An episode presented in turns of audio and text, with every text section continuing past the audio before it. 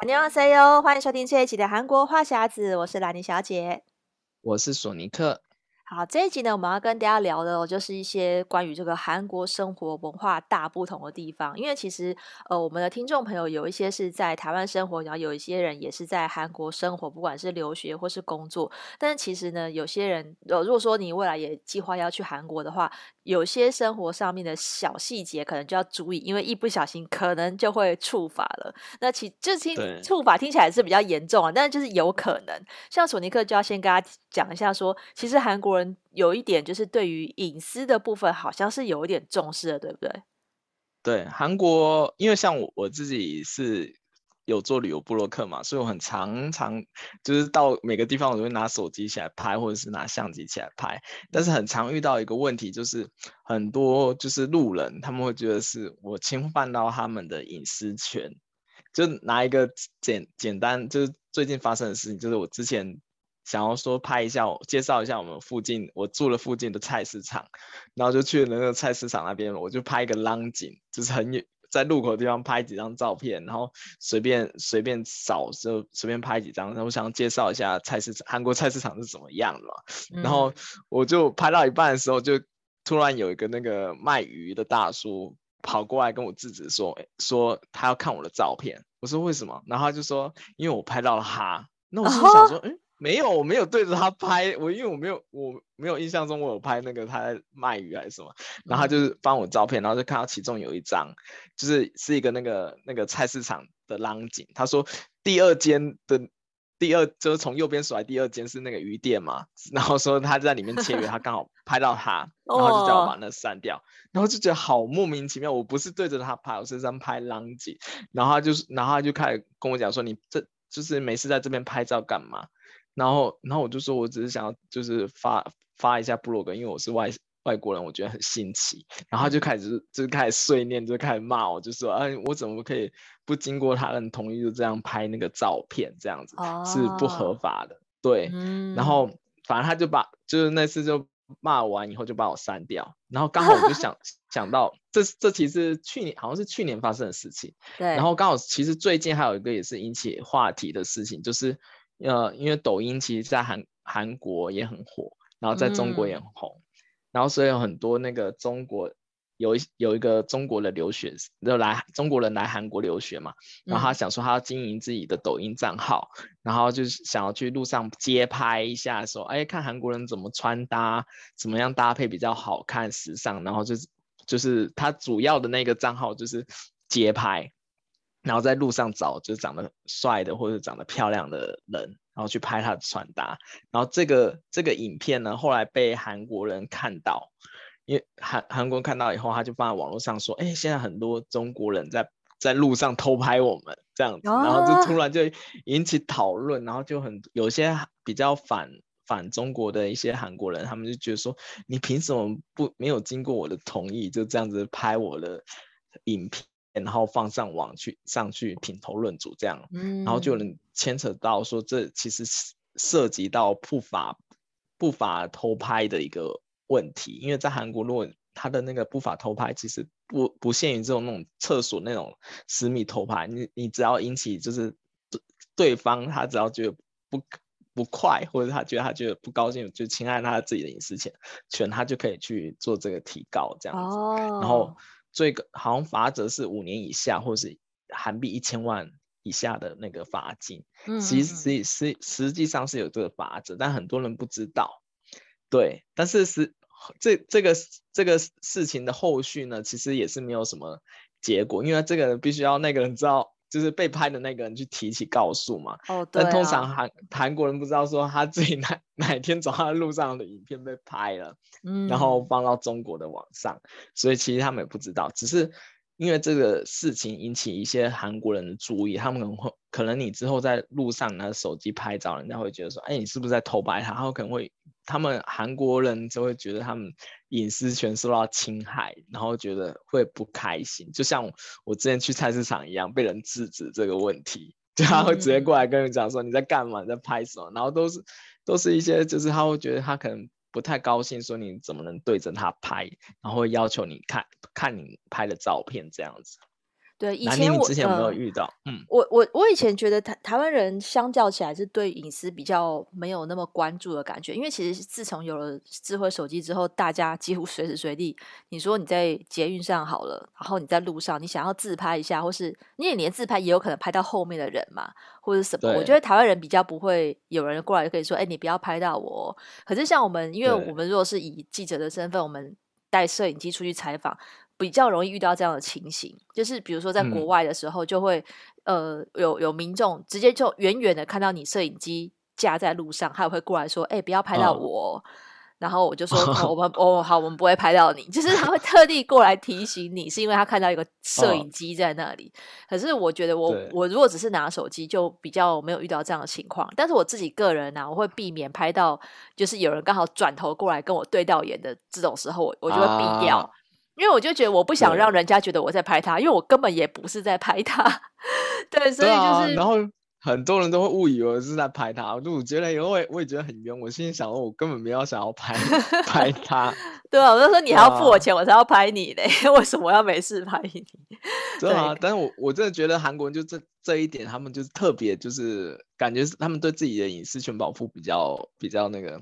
像因为。其实除了那个菜市场事件以外，我之前还有去采访一个那个咖啡厅或那个餐厅那个店店家，oh. 然后就好死不死就有一台那个外外卖的机车就停在那正门口，嗯，然后我就在那边等了很久，我心想说我因为我要我我本来是想说我要拍就是没有没有摩托车挡住的那个门口的照片，oh, 对对对，我在那边已经等了一分一分钟，然后一一分钟还是两分钟，然后我心想哎我还要赶下一个行程，我必须想要先拍一下。然后正要我拍的时候，刚好那外卖人员下来，我记得是送炸鸡的。嗯、然后我拍完以后，那个那个外卖人员就突然就骑机车的过来，就说我为什么要拍他？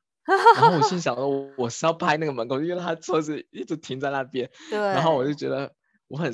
打眼，然后就叫我把当场就要把我那个照片给删掉。然后后来我也把它删掉，我自己再重拍一张。然后我就只只是觉得很无语，说为什么就是就是好多人都这样。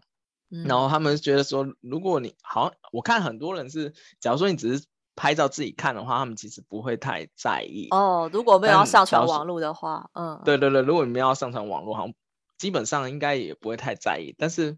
一般人不会不会问那么细嘛，他只要看到有些比较敏感的，他只要看看到他的照片。我我们的照片有他的话，他就觉得不开心。这样有些人是这样，他就就觉得要把它删掉。但我觉得可能大家有被教育，比如说，因为的确你可能就是这种通常是防小人不防就是不防君子啊。因为很多人是他可能真的会把照片拿去做什么用途，或许是真的有这样比较比较坏心的人，所以大家会比较小心。然后我想起来之前台湾有新闻是那种你知道 Google 街景啊，实景、嗯、Google 的实景是会。因为会拍到那个门牌号码，也会拍到人嘛，就有人会去会去会去跟他们投诉说，不要拍，不要那个把上面那个人拿掉，因为你拍到我了，那个街景上那个人是我。所以就会因为那个街、uh, Google 街景车就是在路上，他就是到处到处走嘛，所以他根本不会去提醒你，也他也不会知道他拍到谁，可是他就会出现在网络上。那还真的有人会去看自己有没有在上面，uh, 然后去投诉说不要 不要让我出现在上面。但我觉得也、uh, 也好了，因为的确隐私权这件事情，我觉得是每个人重视的程度不一样。但我是觉得，就是每个人，如果你很介意的话，那你的确就是可以去。呃，去捍卫你自己的隐私权，我觉得也没有问题，因为我们可能自己，嗯、我觉得如果是拍到 OK 的照片，我是我个人是觉得还好。可是像女生比较担心，比如说会拍到什么群体风光这种，因为的确那种偷拍事件很多。我觉得如果不是偷拍，我比较可以接受；如果是那种偷拍完全不告诉你，然后就偷偷拍你一些比较不雅的姿势或者是什么，那我就觉得是万万不行。嗯。嗯但我心想，如果是那种自拍，然后他刚好在背景录到，那不是 挺尴尬？这这种的话，我可能还要选择先把他那个修图，把他那个马把他马赛克 P 掉，再上传。我还宁愿后面不要有人嘞。对啊，不过刚才说到这个隐私权，我还想到就是之前那个北村的那个事件。哦，对对对，之前很有传过，就是有些观光客会进到别人房子里去拍照。嗯，因为我觉得其实观光客本身不知道那那地方是有人住的，有可能是这样子啊，所以他就进去拍照，对对对，但实际上这也是侵犯了他人隐私之外，擅闯民宅，还对，擅闯民 宅，其实这也很危险。所以说，如果大家如果就是观光来韩国的话，就要特别注意一下，就哎，你你在那地方是真的是观光景区，或者是它其实就是。民宅就是外面只是做的比较好看之类的，因为很多我知道很韩国很多那种咖啡街啊，或者是韩屋村，他们其实都是真的有人在里面住的。对。然后所以就是就就连讲话其实都不要太大声，就像北村之现在不都举牌子叫大家说拍照也要小声一点，就因为你就已经严重打扰到当地的居民。嗯对啊，我觉得那个居民也是有点衰，因为他们本来就是住在那里，然后那里突然变成一个景点之后，哦、大家就是以前以前是因为没有疫情的时候，大家冲冲到韩国一定会去那边拍照，然后有时候很多人的时候，你根本你就忘记那边。是是民宅区，嗯，你以为那边就是观光区，就大声喧哗，所以我觉得那边的居民的确是很困扰。可能他们还想说，现在太好了，疫情都没有观光客来，终于可以安静一下。对，但我觉得可能得得要看，因为有些有些人是因为那那边的地房价涨很多，他这如果拿去当当做店面的话，其实他应该会很很欢迎 外国观光客。就他如果不是做店面之的用途的话，他就觉得外观光客是很扰民。但如果是他如果已经做成那种就是店面，做成韩屋咖啡厅啊，或是韩屋的那种店面的话，他就很欢迎观光客过去。哦，就其实都看人了。嗯，没错。嗯、然后接下来呢，就是要跟大家讨论到这个，就是跟在韩国生活的人比较有相关了，就是关于这个垃圾分类的问题。因为其实，在韩国的这个垃圾分类还管的有一点严，对不对？对，因为韩国的话是其实要求要严格要垃圾分类，然后你必须要去买那个付费的垃圾袋，然后通常一般、嗯、一般的话会分成分成一般垃圾跟可回收垃圾，还有厨余垃圾。嗯、然后可回收的话，有些像我们公司它会分得很细，就是保保特瓶系列，然后就塑胶系列，然后还有那个玻璃罐系列，然后还有那个铝罐铁铝罐系列，就是会分得很。你就必须要分门别类类去做分类，然后该买什么垃圾袋就得去买什么垃圾袋。哦、嗯，对，然后住家也是，就是厨余那些都要分开。然后韩国的付费垃圾袋其实其实不知道算贵还是算便宜，因为韩国人都会觉得韩国的付费垃圾袋很贵。就他们如果是一般垃圾的话，三公升的垃圾袋大概一个要二点二点二块的台币。就一个三公升的垃圾袋，然后如果你是厨余的，一公升的垃圾袋要二点五块台币，就是你必须要去做分类，因为很多留学生或者是来韩国生活的外国人，他们不清楚这个，他就会想啊，我就不分类，就这样丢没关系。然后我后来发现，其实很多外国人被都有被抓到，就是你没有做垃圾分类，然后他就会被抓。然后第一次罚是罚十万韩币，大概是两千五百块台币，嗯，然后第二次就 double。第三次再 double，、啊、对，第第三次就三十万，第二次二十万这样子，哦、就连续往累犯就一直往上发。然后那些被抓到主要的都是因为你可能提乐色里面有一些什么信用卡账单啊，或者什么就是上面有地址的那种地址的乐色，掺杂一些就是。不应该出现的垃圾在里面，他就那些人都会稽查嘛，就看哦，这个垃圾袋有问题，然后就开始翻你的垃圾有什么个人、哦、个人资料，然后就会追归，然后就会开罚单这样子。因为我以前住的那个 Officetel，它的那个 B one 就有统一回收垃圾的嘛。其实我想起来，我刚开始去的时候，哦、其实我不知道。就是我不知道真的要分这么细，哦，我是后来就是看着别人怎么做才知道说，哦，原来这个颜色里面是丢什么，那个里是不是丢什么，我就有才有仔细去看。然后我一开始不知道的时候，我就随便用了一个就是随便的塑胶袋装装好垃圾丢进去，然后就有一个邻居看到我跟我说，哦，你这个不能丢在这里。然后我那时候就想说，啊、我我其实真的是不知道，然后我也没有去看别人是不是都用专用垃圾袋，嗯，然后我后来才知道说，哎，嗯。是这样子诶，就是它有点像那个台湾也有的那个子母车，它是一个那个就是那个子车在在那个里面。那我看起来里面已经就是装满满的，可是我没有特别去细看大家是用什么样的垃圾袋，因为以前台湾本来是不用付费垃圾袋的，就最早期台湾对，台湾后来要，可是台湾以前是垃圾袋是随水费征收，所以以前大家都是用自己家的塑胶袋，啊、是后来才变成要要用去要用买的。所以我那时候去韩国的时候，嗯、我还不知道韩国也要付费垃圾袋这样子，哦、我就后来才知道说哦，原来是。可是其他的垃圾分类我都有照做，比如说纸类跟保特瓶，嗯、然后。呃，嗯、就是你最基本的就是这种要可以可回收跟不可回收，这个绝对是会分。另外就是厨余嘛，嗯、因为厨余会有一个厨余桶，那你就把你的厨余丢在那个桶子里面。我觉得这个跟跟台湾也是蛮相近的，就是如果你只是分可回收不可回收，这个一般台湾人也是有观念。但是我比较好奇的是，嗯、韩国不是路上你都会看到某一处就有好几个垃圾袋丢在。路边那种感觉吗？啊、对对对，我那时候就觉得说，难道韩国可以垃圾落地吗？我一直很那时候一直很好奇这件事情，为什么可以丢垃圾指定地方？那是丢垃圾指定的地方，嗯、他们就会指定在某一个电线杆旁边。你不觉得那看起来很不像指定的吗？很像乱丢吗？但他们就是对，但他们 就是真的就会指，然后还告诉你说哪个时候可以摆出来，哪个时候就不要摆出来，超莫名其妙的。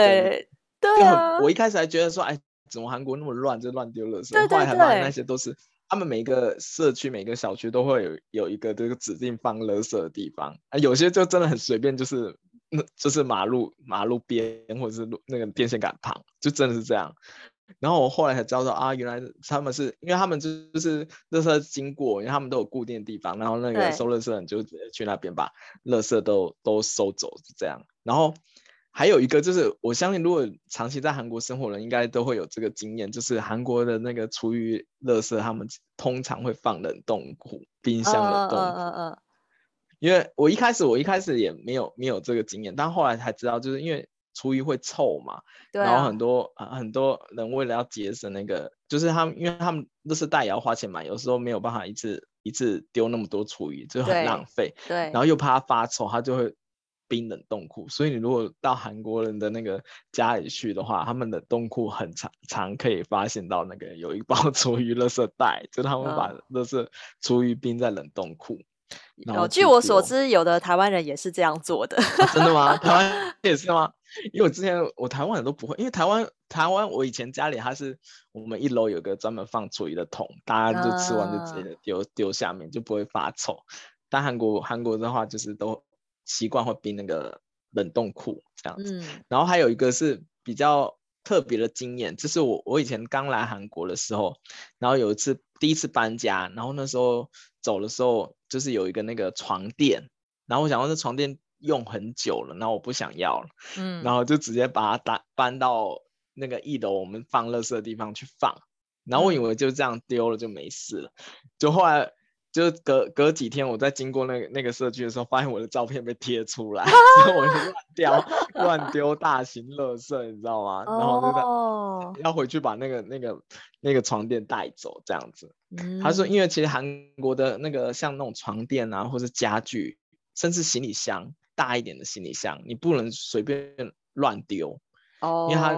他都都是要先去跟那个附近的乡乡镇公所那的地方先申告。或是网络申请，嗯、然后打一张纸，打印一张回回收的纸贴上去，他会跟你讲说大概他大概哪一天那个收大型的车设车的人会过来这边载走，你才能丢。嗯嗯，嗯，如果你没贴那个纸的话，你是不能丢的。哦、然后呢，你买那个纸是要花钱的，他会看你那个物品的大小还有物品的种类收钱。哦、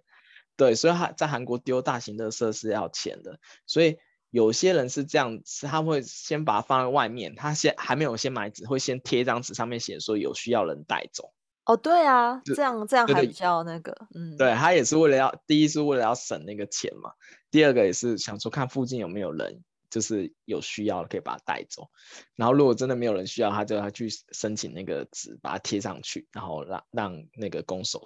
把那个垃圾收走。要不然的话，其实一般来讲是不能这样子乱丢大型垃圾。对，也是啦，台湾好像也是要先跟那个就是清洁队先讲，哦、然后你就可以请他们来收，因为的确是你如果大家都这样放，那路上不是到处都是大型垃圾。那我以前在台湾我都没有这个观念，我就想说，哎，今天如果假如说我要丢一个那个办公桌椅，然后就直接拿到一楼下去放垃圾的地方。我以前台湾是这样，哦，我不知道现在是不是是不是也这样。但在韩国，你就韩国的话，你假如说你随便要丢个书桌的话，就不不能随便拿下去丢。嗯，对。韩国是这样，就是你只要丢大型家具，不能随便想丢就丢，是不行的。你必须要先申请，或者是看附近邻居有没有人要。就最好的是附近邻居有人要的话是最好，就是什么就直接搬走。对啊，因为我嗯，这样习惯这样这样听起来，我觉得在韩国丢垃圾的确是比较麻烦一点。而且你没有发现台韩国路上也很少有那种路边的垃圾桶吗？就是啊，对，不像我们台湾是，比如说公车站附近。然后捷运站是一定有垃圾桶，嗯、可是我觉得在韩国路上，有时候你手上一张卫生纸，你想要找地方丢，就是没有地方可以丢，有时候觉得好麻烦哦，就是怎么没有很感觉很不便民。但是这个就就是可能是每个国家的政策的关系，因为就觉得台湾很方便，台湾已经也收了很多的路边垃圾桶。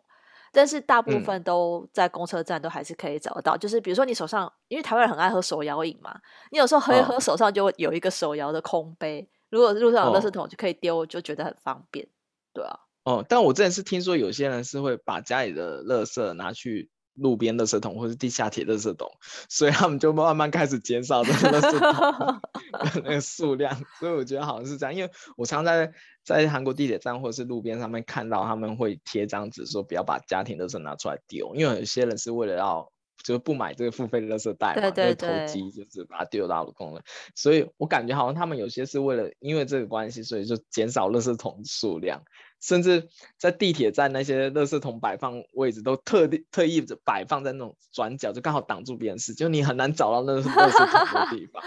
哦，对，我就觉得是是是有设计过这个位置，感觉好像就是他不想要把垃圾桶表放的太明显，让你知道说，哎，就是你可以随时丢。我感觉好像是有点是怕你把自己的私人垃圾拿拿去公公共垃圾丢，是这样。但我就觉得说，假设你有一个让大家可以丢的地方，至少就不会有人乱丢。因为我有发现，有时候你没有垃圾桶，但它就会放在，比如说放在那个等等地铁的那个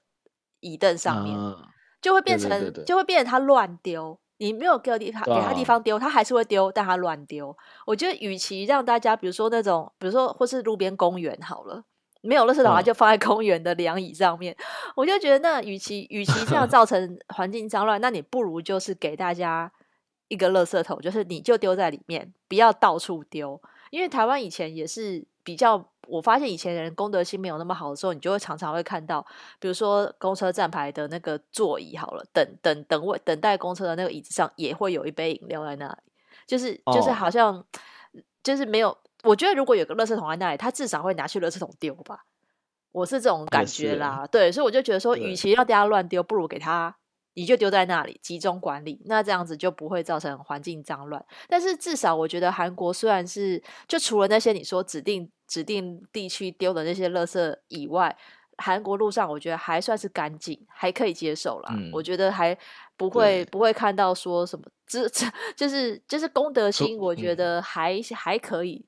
对对对，除非就是你这个刚好是他们在收垃圾前前的那一段时间经过，你就觉得满街都是垃圾。对对对对对对，那个街景会觉得哇，好夸张哦，怎么好像到处都是一，而且是都很大一袋，不是小的垃圾。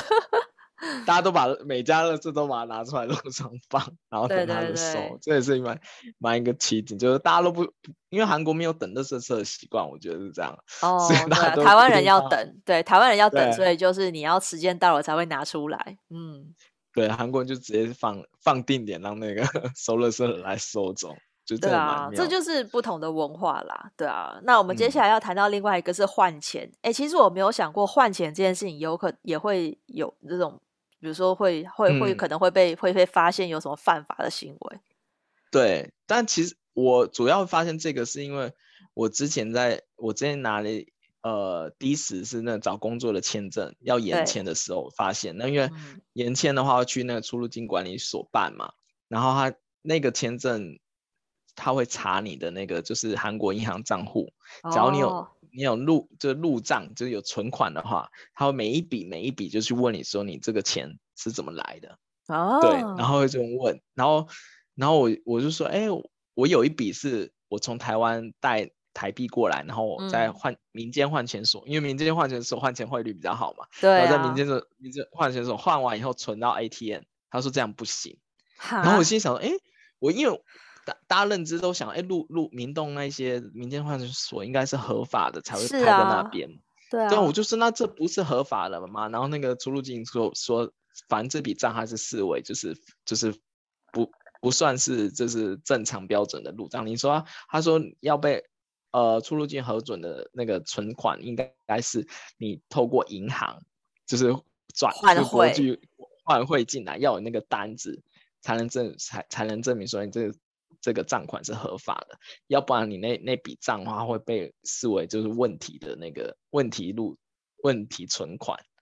对，哦、因为他。就其实不止 D 四这签证，有些 D two D two 就是留学签证，你如果没有做打工申告的话，他也会觉得说，哎，那你没有打工，那你为什么会有存款进来？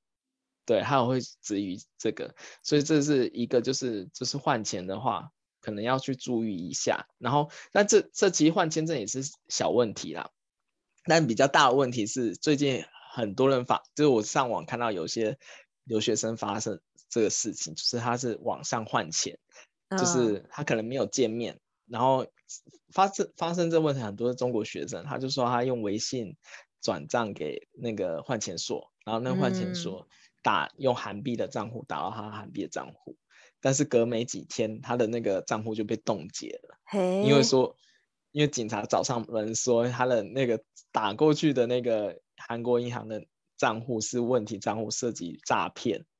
所以他一连串有收到那个钱的那个动向，全部都会被被锁住，变成冻结，就全部都冻结起来，嗯、等待调查。就调查完结束以后，你那个账户才能用。嗯，对，所以所以就是主要是因为韩国很近几年很多就是那种诈骗的问题，然后很多人他是为了要洗钱，然后他可能会就是在网络上说，哎、哦，我现在有多少钱韩币可以换，然后可以很便宜给给你。然后可能比你去民间换钱的时候还便宜一点点，或者是怎么样，然后你就哎想说，哎、啊、我反正我不出门，我就直接换，因为像我记韩呃，我记得台湾很多人是会在那 FB 上社团上面留说，哎我现在有多少的韩币，那你你可能台湾那边呃转台币给我，然后我转哦对对对，嗯，这个也要小心，就你没有见面这样子就直接转账汇款这样互汇的，也有很有可能会牵涉到。我们刚才说那个洗钱的问题，因为你根本不知道对方是谁嘛，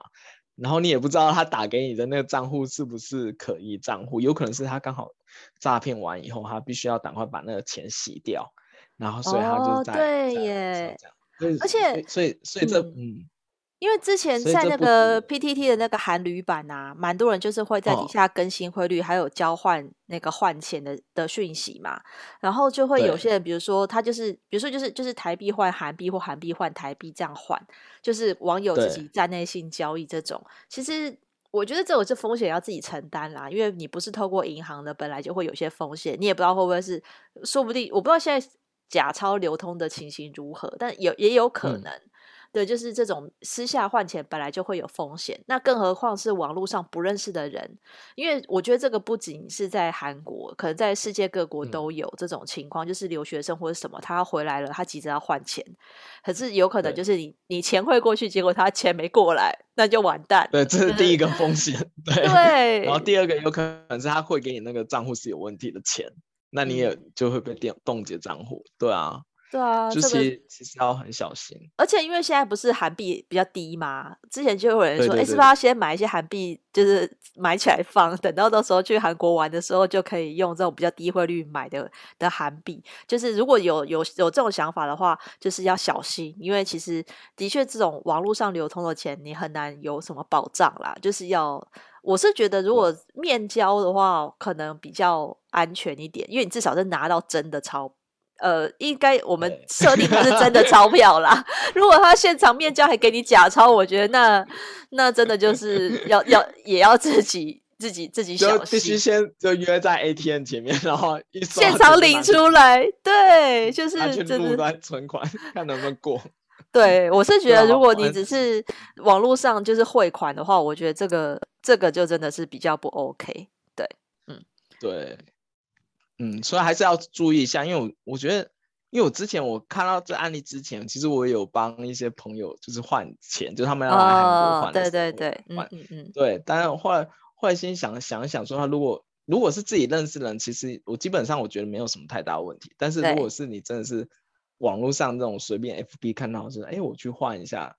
这就有可能会中这个圈套。嗯、所以我觉得，因为大家一开始来韩国根本不会想到有这个问题，是啊、但是最近其实发现很多，就是很多人就是被冻结账户。然后，因为、哦、而且外国人在韩国被冻结账户，你其实很麻烦，很惨哎、欸，没钱哦。对，有些人根本是解不开来，就是他可能他带了一笔钱就来韩国留学，然后他的账户完全被冻结，那他之后的生活要怎么办？也过不了，知道啊？那其实很麻烦。他因为我看到看到的那个人，他说等调查结束至少要半年哇以上的时间，那你所有的生活费都被锁住的话，那你后面就很麻烦。是啊，啊这个也要小心。那最后再跟大家讨论到一个，就是关于这个免税品的问题哦。嗯、其实，在韩国买这个免税店的商品，其实它有一个很注意，就是你不能在韩国二次销售。嗯，对，因为免税品的概念，其实就是因为你要出国，然后所以他给你那个 免税的额度嘛。对，你，你要出境，要买了出境用的。嗯，对。但是因为韩国免税店很多人是是是。就是有些人会投机，就是他因为买了那个韩国机，就是出国的机票，然后在韩国免税店现场买韩国商品可以直接带走了嘛？对，他就把买完了以后，然后再把机票取消，这其实上算是涉及到不法流通，哦、就是对有会会可能会，如果他们真的要抓的话，你可能要被罚钱，就是三年以下或者是购买金额五倍的罚金。哦、但是很多人都不知道，或者是我我猜想应该。台湾比较少会犯这错，就是很多都都是中国那些买手，就很多代购，对对对，代购，很多代购会